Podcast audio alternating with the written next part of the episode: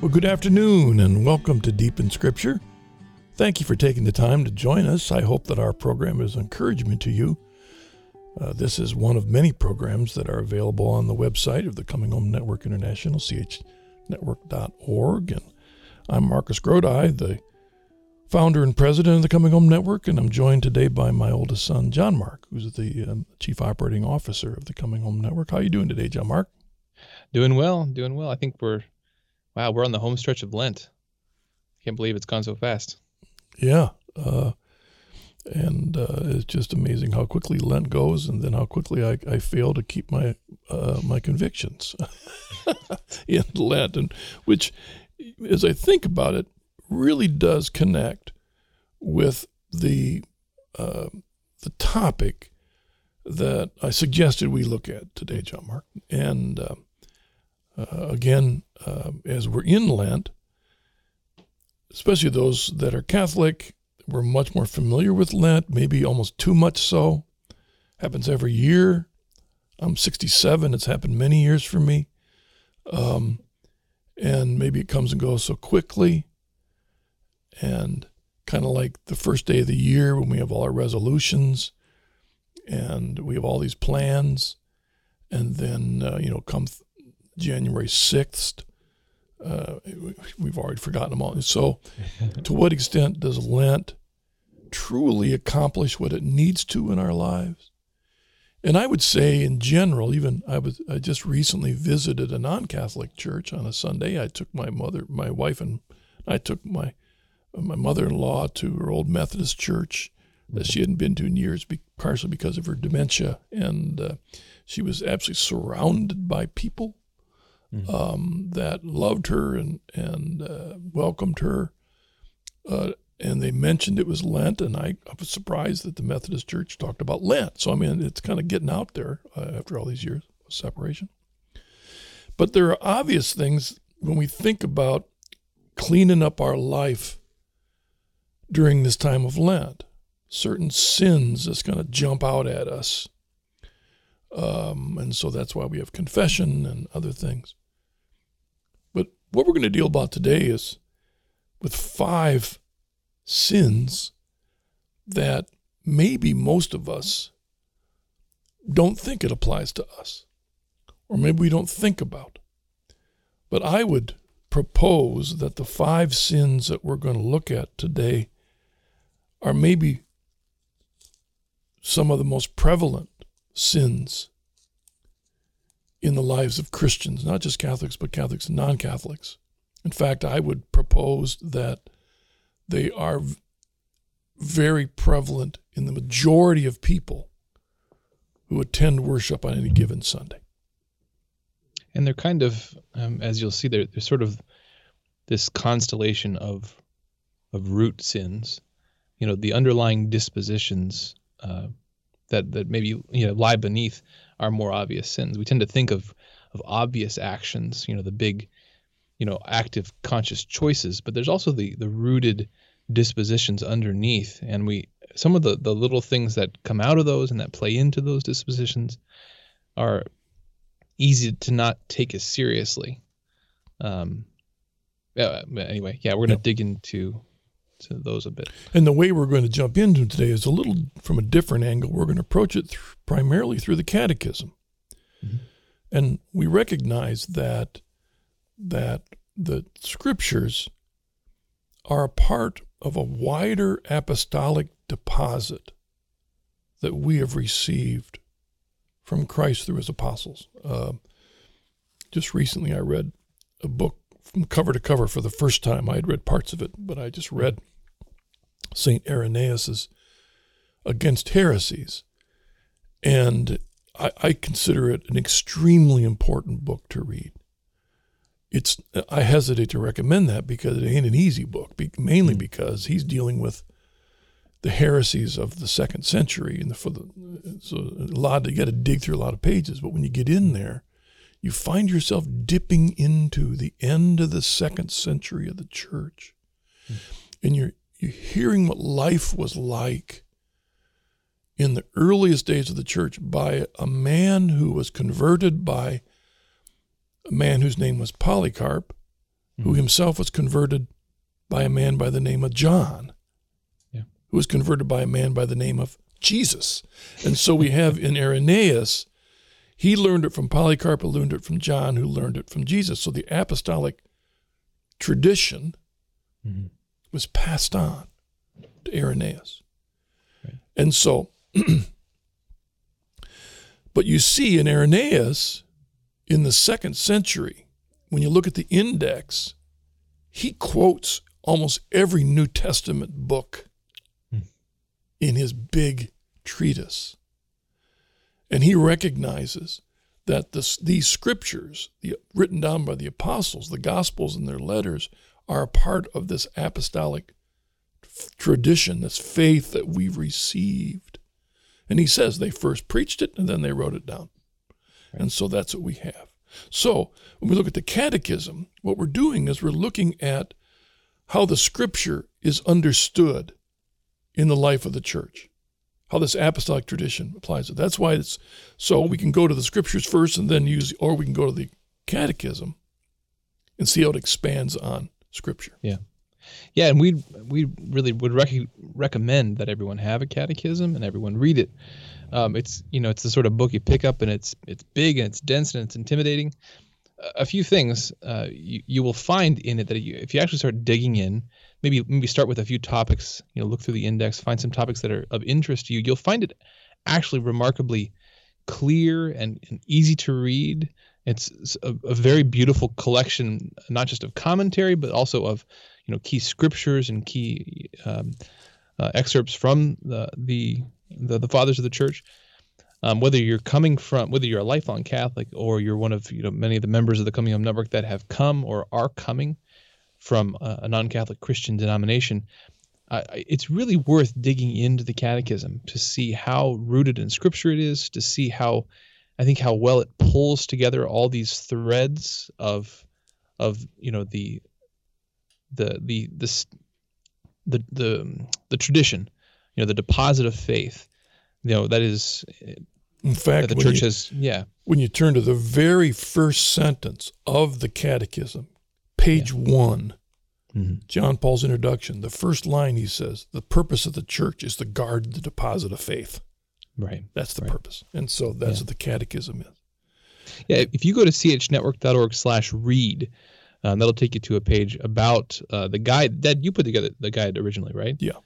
yeah so it's it's a reading guide it's a, it's a simple plan you can download the pdf or, or buy a, a cop cardstock copy of the guide and stick it in your bible or your catechism it's a it's a nice way to kind of break down uh, different parts of scripture and the catechism into a plan where you could read through the entire catechism and scripture uh, in a year and it, and it really it, it puts it in bite-sized chunks that make it very easy to start proce- proceeding through both And in a so way, check that out that's chnetwork.org slash read great, John Mark. In a way, what we're doing today is I've read the catechism several times, and as you, John Mark, you have, John Mark. And what I find is every time I read it, I find I get confronted by a different thing in the same way that I read scripture. You read it through cover to cover every year or two, and you'll come back to the same verse. You'll see it, and it'll might catch you a different way because of the, the situation you find your life in. Right. So that's where we're at today. And what we're looking at in the catechism is section, we're going to look at specifically section 2093 and 94. This is in the third section of the catechism. And if you're finding your heart, oh wait, Uh, difficult to get around your catechism, you can also go on CH Network and buy the catechism tabs, which we sell, which help you find the parts of the and catechism. also as well too if, if you're listening you can just search for the catechism 2093 and that'll take you there's a couple different websites that have the full catechism. It'll take you to that section and you can see the larger context you know of this section. So what's the the overall section that this is a part of? This is life in Christ. okay. This is living out the Ten Commandments, essentially, the moral life of the church. The first section is the foundational, you know, scripture and tradition in that, and then the, the, the second part is the sacramental life of the church. The, you know, the first part's the creed, and then the second part is the sacramental life liturgy, and the third part is the life of living it out, and the cate- in the commandments, and the fourth part is prayer, and they all fit together. So in this section, we're looking at we're in the middle of the first commandment. And uh, it says that the first commandment I am the Lord your God who brought you out of the land of Egypt, out of the house of bondage. You shall have no other gods before me. You shall not make for yourself a graven image or any likeness of anything that is in heaven above, or that is in the earth beneath, or that is in the water under the earth. You shall not bow to them or serve them. Now, every one of us has heard the Ten Commandments from the time we're little kids. And interestingly, Christians get divided over it. They're at each other's necks because they of what it means. And from a Catholic perspective, as well as how I understood it as a Presbyterian, I recognize that the point of this is not about statues.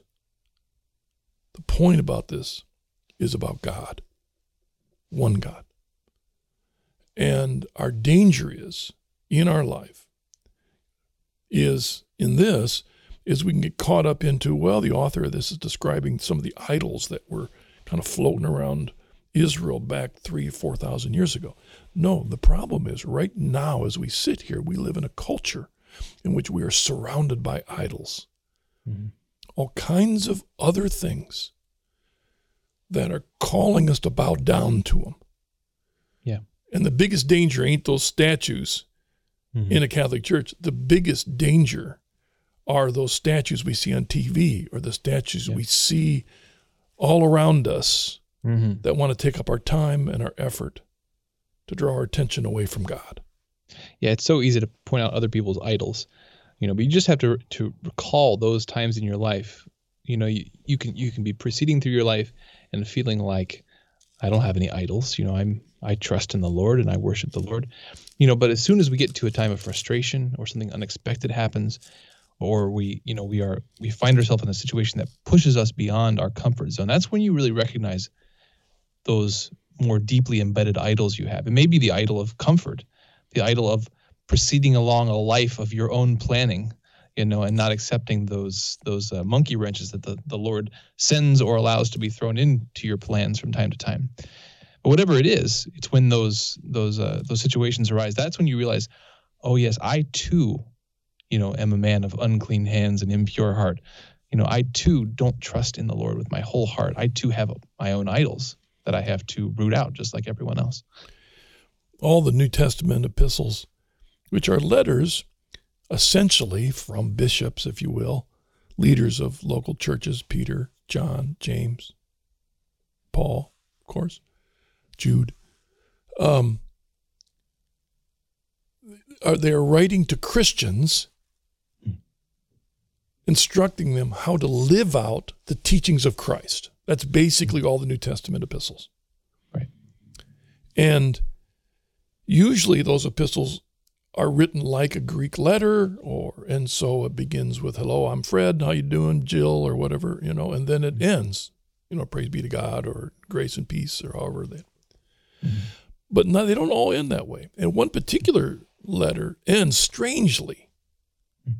The first letter of John after he's waxed so eloquently about love and abiding and he says we know that the son of god has come and has given us understanding to know him who is true and we are in him who is true and in his son jesus christ this is the true god and eternal life and then here's how he closes his letter little children keep yourselves from idols period mm. it's like what uh, okay, we're, we're waiting. No, that's the point. Yeah. The true God is Jesus Christ. Keep yourself from anything else. That would distract you away mm-hmm. from idols. And so a part of this, okay, well, how do, if I'm going to keep myself from all these other fake gods and I'm going to focus on God, there's the first commandment. What does that entail? And a part of that, John Mark, as you mentioned before the program, is we're gifted with things called the theological virtues, which empower us to do this. Okay. Right. And the one that we're going to look at in this section is the third theological virtue of mm-hmm. charity. Although one thing I will say, so that when if you if, again if you pull up 2093, you look at this section of the Catechism, we're not talking about uh, too much text here. There's you know a few paragraphs worth of text that that's looking at these theological virtues, and while you can separate them out and focus on faith or hope or love, and you know these are these are in the New Testament. I, I don't remember the, the verse where they're they're laid out uh, precisely, you know. But in the tradition of the church, the church has recognized these three theological virtues, and while you can separate them out, it's also helpful to keep in mind, I think, that they're in one sense they're separate. In another sense, they're all part of the same thing. They're three sides of the same three-sided coin. That doesn't make any sense.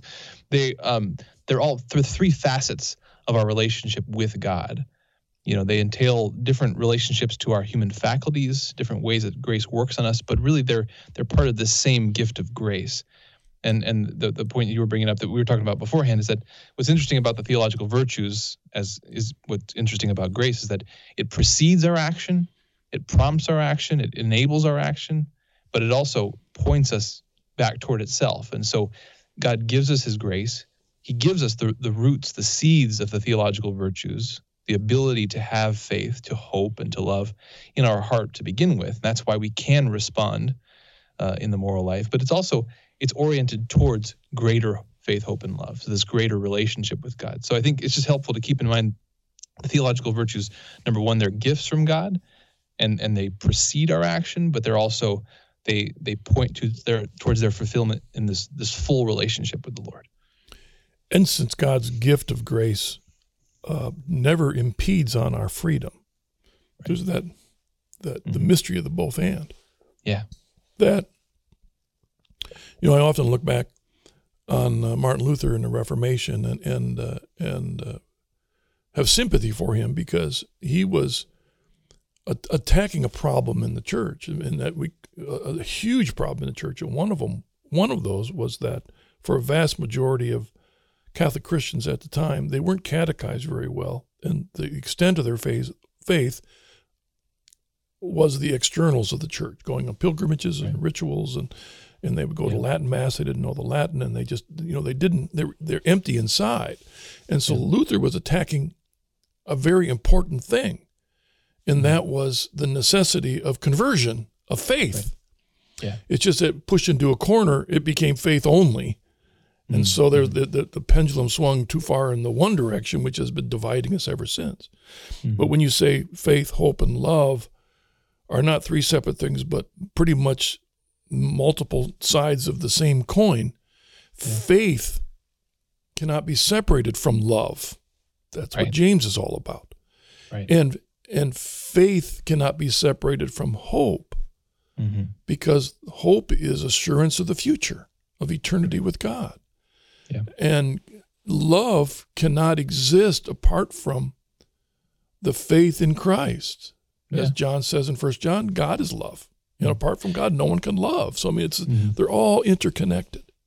And even on a, even in a in a weak analogous way on the human level, you know, you see these these virtues sort of play out. I mean, to to enter into a relationship with another person, you know, uh, again, there's there's this mystery even on the human level. How do you trust someone you don't yet trust? How do you enter a relationship with of love with someone that is new to you? You know how do you how do you get from from a to z? How do you cross that distance? Well that there's even in human human relationships there's a bit of this leap of faith this decision to trust this decision to, to love to put yourself out there you know to enter into relationship with another person. Now of course on the human level we're talking about other sinful human beings like ourselves. So we we trust in a relative way, relatively trustworthy people, you know, and we love in a in.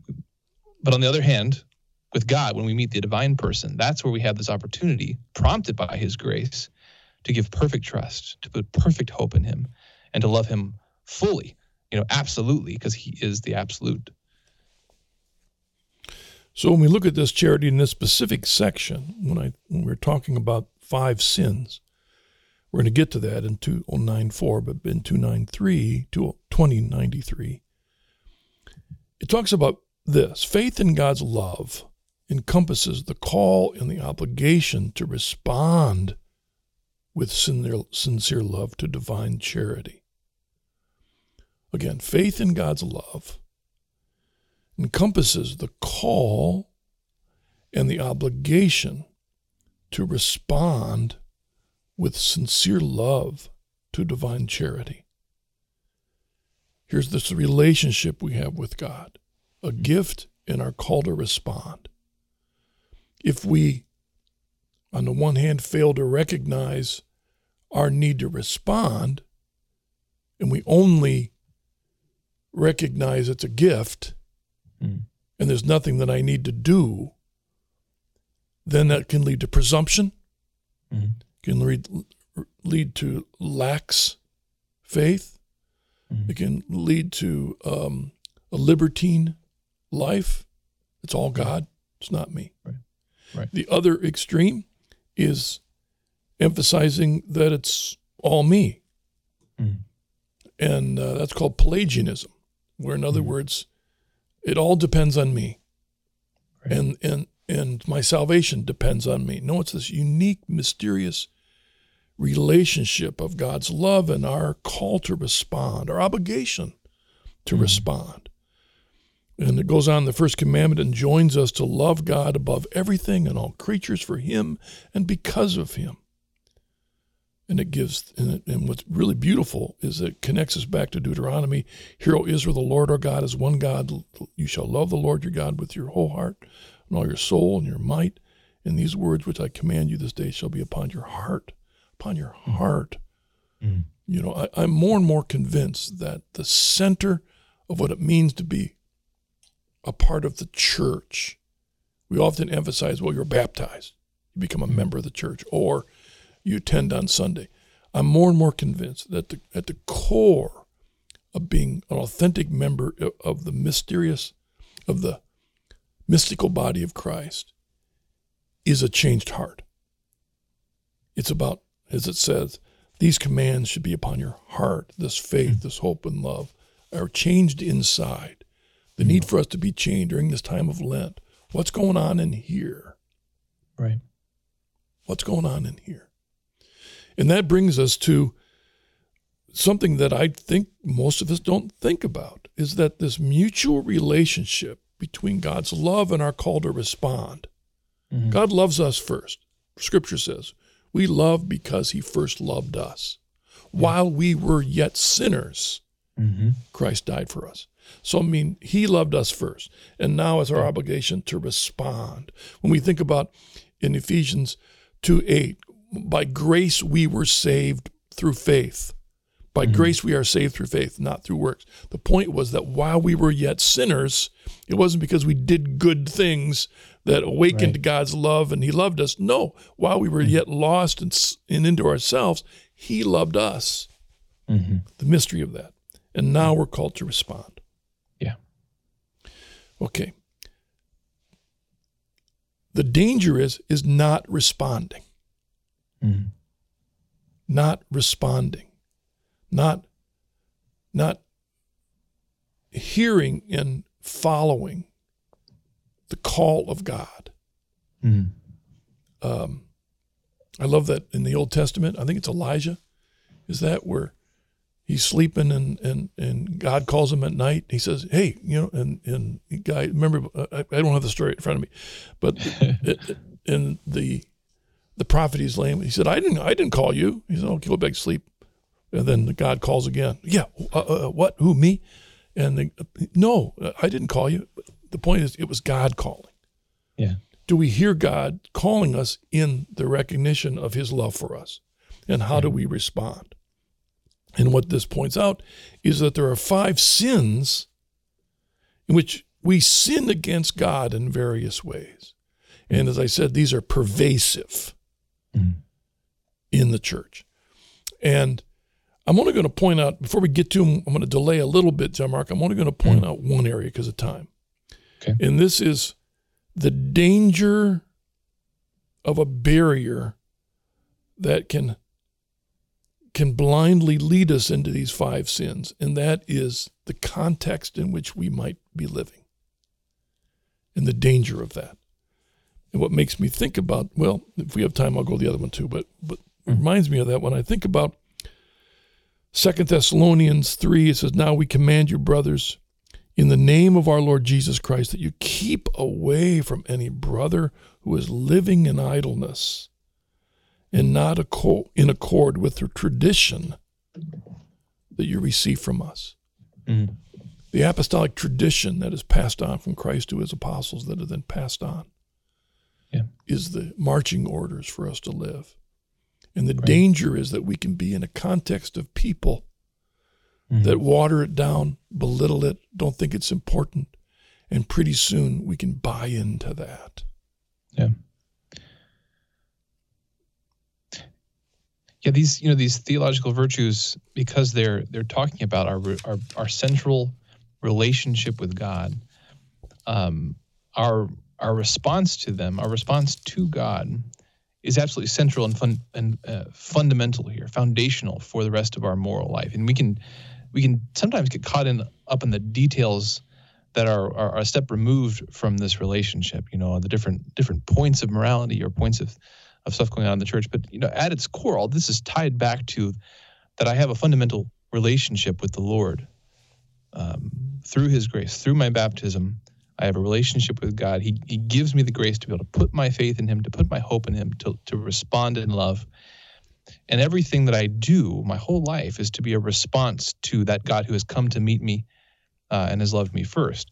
And so that really does, you know, make us uh, ask this question with with Thessalonians about what what sort of uh, atmosphere do I live in? What sort of environment do I live in? My church, my parish community, my neighborhood, my school, my family you know is it a, is it a atmosphere that allows and encourages me to listen to the call of God and to respond uh, fully, completely, and cheerfully, um, or is it one uh, that distracts me or that discourages me, that makes it more difficult to respond to the Lord in, all sorts of ways? I mean, in in a, in a very simple um, and maybe um, in, in one one basic way these days, it may just be that the, the atmosphere we live in is is too busy, too noisy. You know, silence, being able to enter into true prayer is an important part of this. But there are so many aspects of our environment. You know, the the culture that that we're living in, either either writ large in the in the sense of the whole culture we live in, or our micro culture in our parish or our family. What what are the factors involved in those environments that are either helping us to hear and respond to God, or that are uh, obscuring God's call, His grace that that moves us to love, um, and makes us makes it difficult for us to respond in these ways. That's something we have to analyze, and we have to always be sort of wary and watchful about. Yeah, one thing I talked about in my last book, Life from Our Land, was this this idea of being in the soup. Mm-hmm. And it came from the, the old image of cooking a frog in a pot, you know, and yeah, uh, yeah and uh, or all of us floating down the same river, you know, and we're mm-hmm. we're encouraged to stay in that flow because everybody else is here, so we're just fine. Well, the, the danger of that is that we can become blind to how we're getting getting drawn away from our first call, which is to love God back. Mm-hmm. That's our first call to love mm-hmm. God back. Mm-hmm. Anything short of that is we're buying into an idol, something mm-hmm. else, mm-hmm. or maybe nothing at all. One other scripture that I thought I'd draw attention to is 2 Timothy 3, in which he, when Paul warns, understand this, that in the last days there will come times of stress, for men will be lovers of self, lovers of money, proud, arrogant, abusive, disobedient to their parents, ungrateful, unholy, inhuman, implacable, slanderers, profligates, fierce, haters of good, treacherous, reckless, swollen with conceit, lovers of pleasure rather than lovers of God, holding the form of religion but denying the power of it. Avoid such people. You know, is Paul condemning these people? That's not the point, is that the danger is we get sucked into that soup. Mm-hmm. And if everybody else doing it, well, I guess it's okay. And then there we are. And in the end, we become blind to our first call, which is to love God back. Yeah. That's our first call. And so here in this time of Lent, there are five sins that we could be blind to committing partially because of the culture. We, I'm, I'm not. There's the thing. We don't want to just, oh, it's, it's their fault. You know, no, nah, it's it's our fault if if we haven't responded to God's call. I mean, it's yeah. it's us, but we have to look at our environment because I the reason I thought because I thought it feed these things. So John Mark, you had said, and I think it's a good point that these five things. Maybe why don't you go ahead and introduce them to the audience? Um, that they seem to flow like a ladder downward. Yeah. Yeah, I'll I'll go ahead and read this, and then we can uh, we can you know proceed through it. So this is the this is 2094 from the Catechism, and it says one can sin against God's love in various ways. Indifference neglects or refuses to reflect on divine charity. It fails to consider its prevenient goodness and denies its power. Ingratitude fails or refuses to acknowledge divine charity and to return him love for love. Lukewarmness is hesitation or negligence in responding to divine love. It can imply refusal to give oneself over to the prompting of charity. Acedia, or spiritual sloth, goes so far as to refuse the joy that comes from God and to be repelled by divine goodness. And finally, hatred of God comes from pride. It is contrary to love of God, whose goodness it denies and whom it presumes presumes to curse as the one who forbids sins and inflicts punishments. End quote. So that's this this summary um, in 2094 of the Catechism of again to me it almost it, it's a progression of sorts uh, that that begins at a very subtle failure to respond to God's love. In fact, it's it's not even an action itself; it is merely an indifference.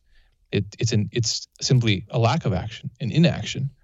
But how that uh, pr- proceeds to a greater and greater um, failure to respond, hardening, crystallizing into uh, a willful refusal to respond, even to even to to cast aside God's love in pride.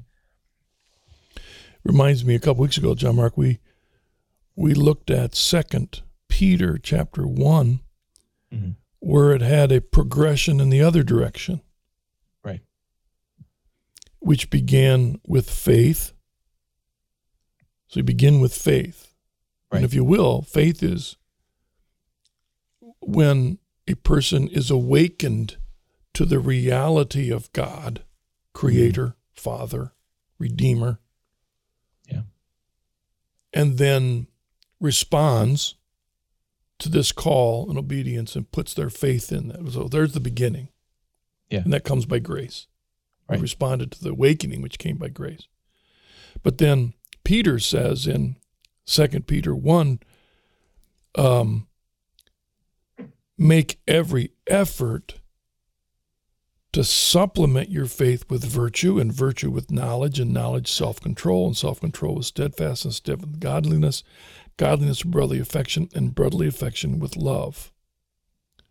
And so we have this progression in which it calls us to make effort, growing from faith to love. Right.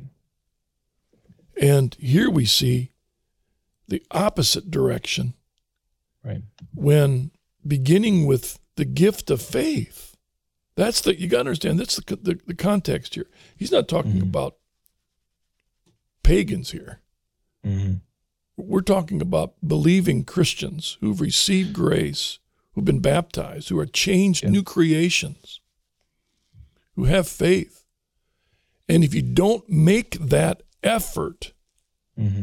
that Peter talks about, if you don't make that effort to supplement your faith with virtue, mm-hmm.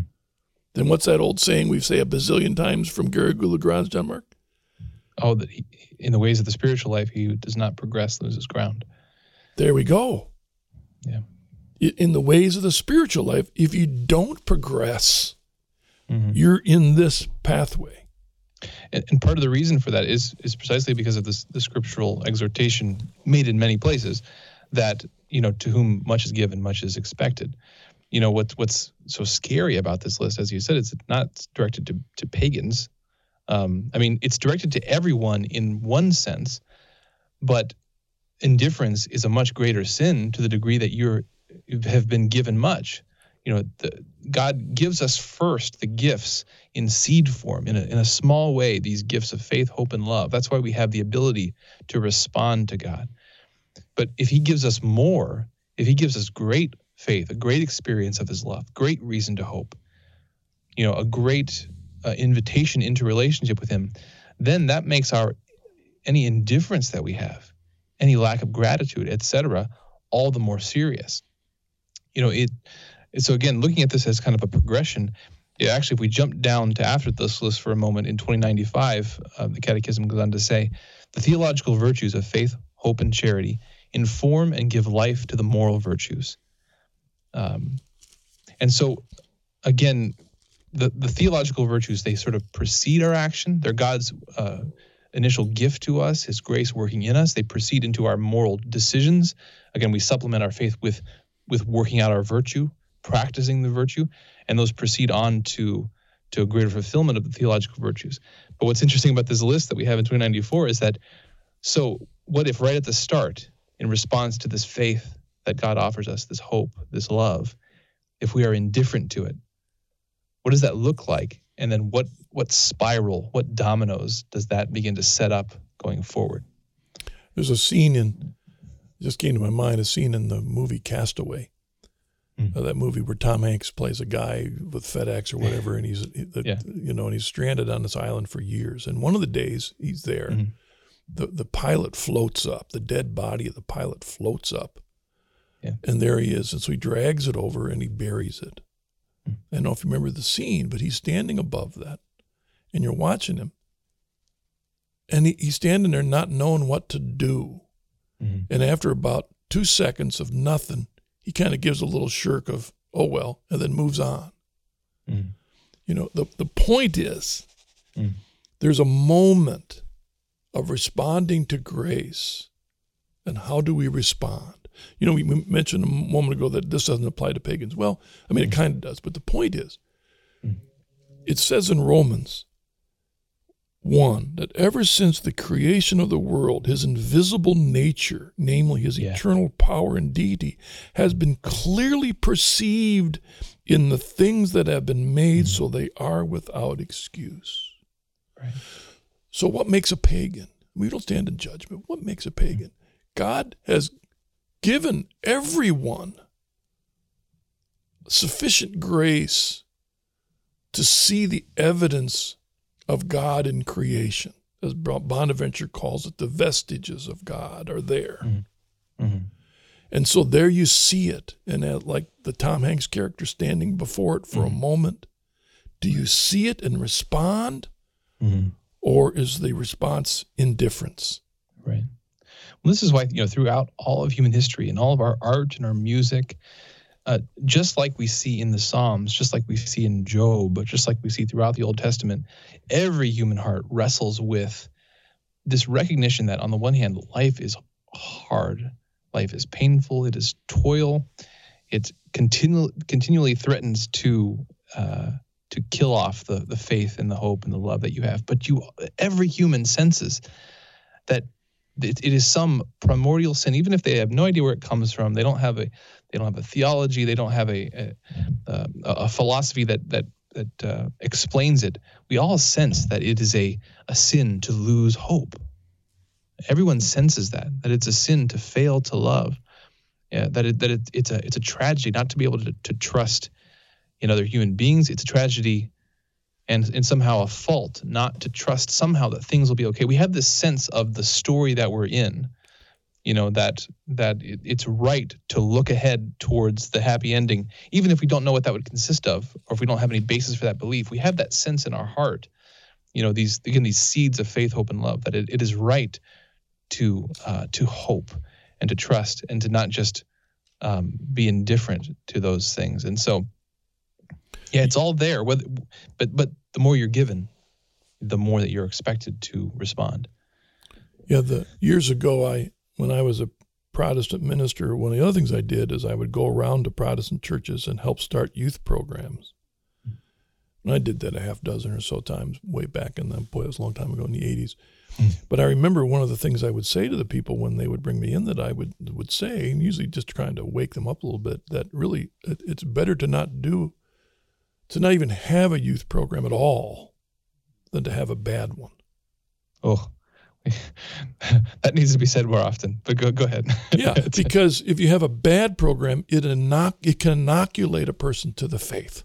right, right. And the reason I bring this up now is that there's the danger of how indifference Mhm. starts Mm-hmm. and then can grow and spread.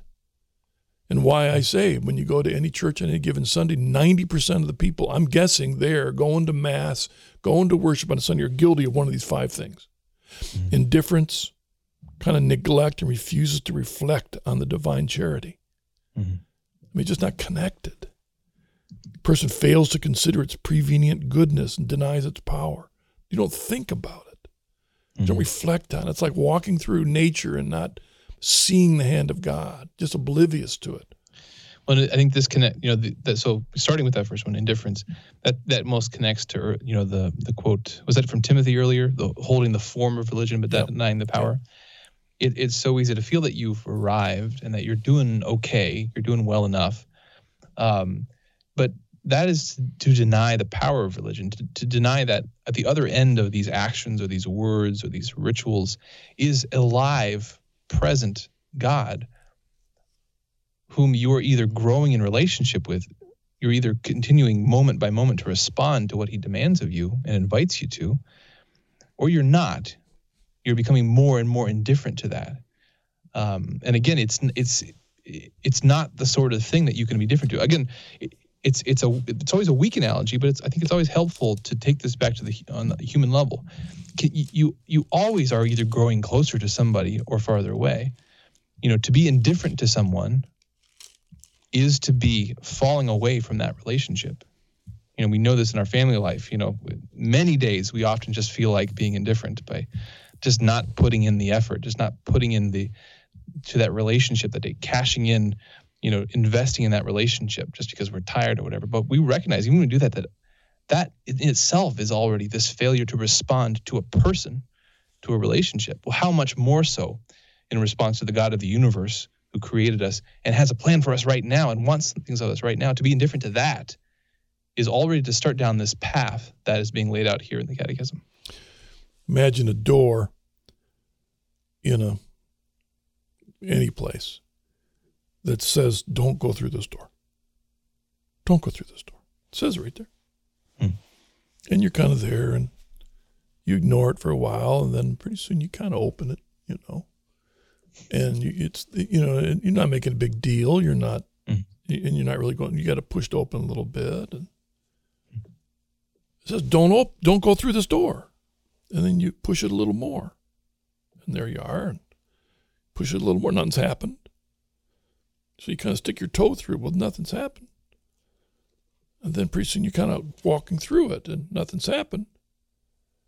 And then you walk through it, and the door closes, and there's no knob on that side now, and you can't get back. The reason that image came to me was I looked at these five things: indifference to ingratitude, to lukewarmness, to acedia. uh, They seem very similar. You know, the- they're, they're fine lines Mm. between being indifferent to the reality of God, eh, ingratitude. Okay, I, I'm not. Lukewarmness. They've kind of snuck up on you. Acedia. There it is. But all of a sudden, hatred of God. Mm. You find yourself have moved so far from God that the door's closed. I mean, that's the danger that you've been so. And, and the truth is, you know, God doesn't put anybody in hell. We put ourselves there. hmm And I think eh, it's particularly for the, the, the language of this this hatred of God that is coming from pride, this real hardening of pride. We get glimpses of this on the human level, again, to to to use the the weak human analogy, but even the glimpses that we get on the human level are are terrifying. I mean, we've all been in that situation where we're angry at someone, or we've been hurt, we're feeling defensive, And in that moment, the idea of reconciling with that person, we we you know, it, we can almost imagine doing anything else than looking in that person in the eye and reconciling with them. Once, That's the go ahead. Ben. I was going to say, once you've allowed hatred to grow within you towards a person, it becomes, if you will, a hermeneutic. Mm. It becomes a way of looking at that person, Yeah. a way of looking at life. And it becomes hard to see beyond that because that always comes up in your mind when you've allowed yourself to to grow. You're indifferent to a person at first. Pretty soon, you know that relationship doesn't. Pretty soon, it gone. If it's gone to hate, if the needle's gone over to hatred, now you're looking at that person through a lens, and it's hard to break that lens Mhm. because, as you said, to really go back and to say I'm sorry, it's tough. And uh, the what I'm reminded of, maybe drawing to a close, is that in the the book of Revelation, when John is being commanded to write the seven letters to the seven churches, it's important to see that the first and the last church, the warnings in the first church to Ephesus, our Lord says, I have this against you that you have abandoned the love you had at 1st Mhm. And so this talks about even as early in in the history of the church of the first generation, there are people that new people that saw the death of, and resurrection of Christ, but already they've lost that first love. It can happen to them, it can happen to us. And then in the seventh church to Laodicea, where it says, um, I know your works, you are neither cold nor hot. Would that you were cold or hot. So because you are lukewarm and neither cold nor hot, I will spew you out of my mouth. This reminds us that these five things in a way are nauseating to our Lord who loves us so much. And so as we think about this time of Lent, preparing, sure, we're cleaning up are the most obvious things, Mhm. but looking at our love for God, is it active? Mhm. Are we responding to the call? Um, are we responding to His love with sincere love, to His divine charity? Mhm. Or have we grown cold? Mhm. indifferent? Are we ungrateful? Are we lukewarm, like in that passage, Revelation? Are we just lazy? Or have we actually put on the hermeneutic of hatred Mm. Of God, such that we can't even see God without drawing away from Him? And I and I think what's what's interesting to me about pride. So you know this hatred of God, which is the fifth on this list. So it, you know, mere indifference, mere inattention, inactivity proceeds to this ingratitude, which is really a failure in justice. You know, because it, it's just for us to to show our gratitude for the things we've been given. Then proceeding into a lukewarmness, you know, a a, um, a real a more of a spiritual. Uh, failure to respond to God, proceeding into this real spiritual um, pulling away from God, refusing that joy, you know, resisting that, all the way to hatred of God and and this pride. What's interesting to me about that that list too is that, you know, if we think about what pride means, we tend to think of its active, loud form. We tend to think of the the person with bravado, with who's arrogant, who's standing up. Oh, I'm the best. I don't need God. The other side of pride is also despair despair of God's mercy. You know, the, the prideful person gets angry and they set themselves apart and they reject God's uh, grace and they say, I can do it all, all by myself. But on the other side of that, very close to that, within within a breath of that is also this despair that God can forgive me too. You know, we we there there's in, in the middle, in the center here is the truth about who I am and who God is. And pride can reject that in one direction, saying, I'm better than that but it also can reject it in the other direction, saying, "No, I, I'm worse than that. I, God could, couldn't forgive me." And so, again, the end of this track, this this this track that starts with a, an indifference to God's grace, an indifference to that relationship, leads to this place where there's a refusal to accept what God wants to give us, a refusal to accept the truth of His love and of our ability to respond, a refusal of that. Um, and so, it's important to remember at any stage wherever we are, especially in this time of Lent, that um, it is a sin it is the sin against the holy spirit to refuse god's mercy to to believe the lie that god can't save me you know that i can't come down from this this hatred or this anger this pride and accept god's mercy we can you know but we have to start now we have to start here in this moment meeting god and responding to his faith hope and love that he wants to give us so i suppose in closing a way to close this is to encourage us to each to pray during this time of Lent that the Holy Spirit would awaken us to any areas of our indifference, mm-hmm. any areas of which we're not grateful to God for His love, uh, any areas in which we've grown warm, lukewarm, uh, in which our faith doesn't seem important, our Lord doesn't mm-hmm. seem important, or worse, where we've become just lazy slothful. Uh, we don't make the effort that really we really need to. Otherwise, we would mm-hmm. be down that slope. And then hopefully, none of us have drifted into hatred of God. Mm-hmm. And I think, particularly, not that we would deny the fact that we could be guilty of this sin, mm-hmm. but to prayer for those in our family and friends that who were not warned have drifted yeah. And uh, it seems like there's an absolute uh, insurmountable wall between mm-hmm. them and God. And may the Holy Spirit provide the grace to break through that wall. Yeah. Maybe even this Easter for some of our mm-hmm. friends and family. You know, and it may start by, you know, we hold, we hold up this this list and, and look at our, our specific relationship directly with God but maybe also indirectly through the other people in our life. In what ways has God tried to come to meet us through those people, in those people, in those situations? And maybe maybe directly to God where we are not indifferent, but we are indifferent to the ways that he's come to us through this friend or family member that needs us, or ungrateful or lukewarm, etc. You know, maybe we've made an idol out of our own picture and expectation of who God is and what we want him to be, and have ignored and said who he really is and how he has really come to meet us. Paul said to the first to the Thessalonian Christians and he said to Timothy about the need to come out of the midst of the environment that draws a person into these sins.